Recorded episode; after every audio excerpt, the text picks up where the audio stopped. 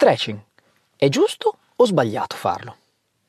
Fino a qualche tempo fa, lo stretching veniva utilizzato come panacea per tutti i mali e inserito in qualunque tipo di situazione, sportiva e anche clinica. Quindi, dallo stretching fatto come forma di riscaldamento pre-gara, a quello inserito nel defaticamento post-workout, fino al suo utilizzo nel trattamento del D O M S e nella cura del dolore muscoloscheletrico. Ma la sua funzione è davvero così trasversale? La domanda se lo stretching serva o meno, in realtà deve essere fortemente contestualizzata al tipo di attività sportiva o anche lavorativa che una persona svolge e soprattutto in funzione della flessibilità richiesta. Ebbene, fare stretching fine a se stesso pare non avere in realtà senso, se questo è slegato al tipo di attività svolta. Uno studio di I B M del duemilaquindici dimostra come ad esempio lo stretching statico, quando praticato con costanza, sia in grado di aumentare il range of motion articolare.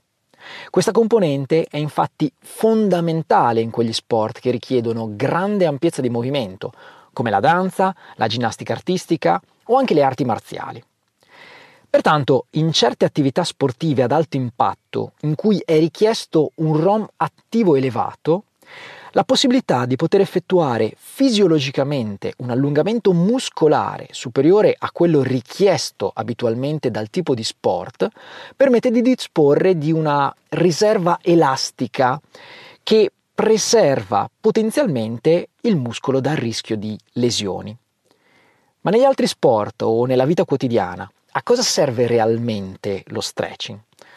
Fondamentalmente a migliorare il range of movement, che nel caso di retrazioni muscolari può compromettere fortemente la funzionalità motoria, come ad esempio limitare, in caso di muscolo accorciato, la corsa nella lunghezza del passo o dello scatto o nel nuoto l'ampiezza della bracciata. Attenzione però! Non è detto che una flessibilità eccessiva sia positiva, anzi spesso, se decontestualizzata, può creare problemi.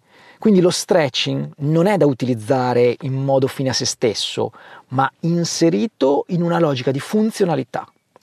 Inoltre, pare che se utilizzato nel momento sbagliato, lo stretching possa essere addirittura controproducente, quando non anche dannoso.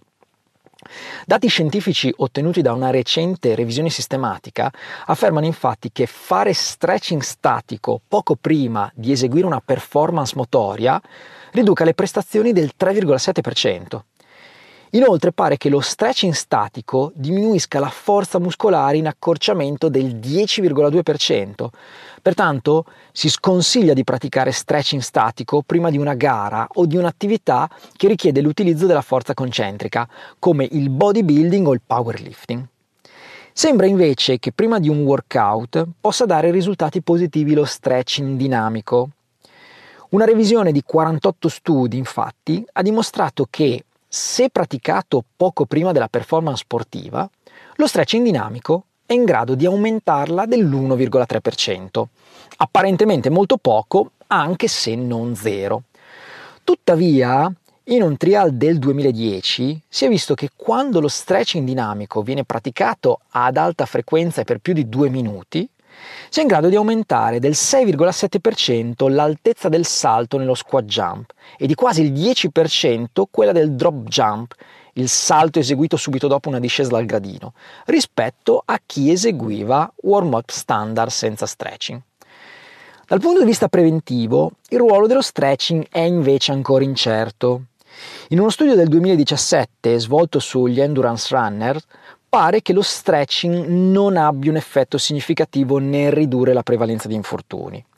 Studi più recenti, tuttavia, rilevano come una retrazione degli hamstrings sia correlata ad un maggior rischio di lesioni muscolari negli stessi. Pertanto, in questo senso, lo stretching potrebbe giocare un ruolo importante a scopo preventivo. In conclusione, mentre non vi sono evidenze che dimostrino in alcun modo il suo ruolo curativo, lo stretching riveste un'importante valenza nel miglioramento del ROM e della preparazione all'attività sportiva, purché il suo utilizzo venga contestualizzato in maniera sport specifica.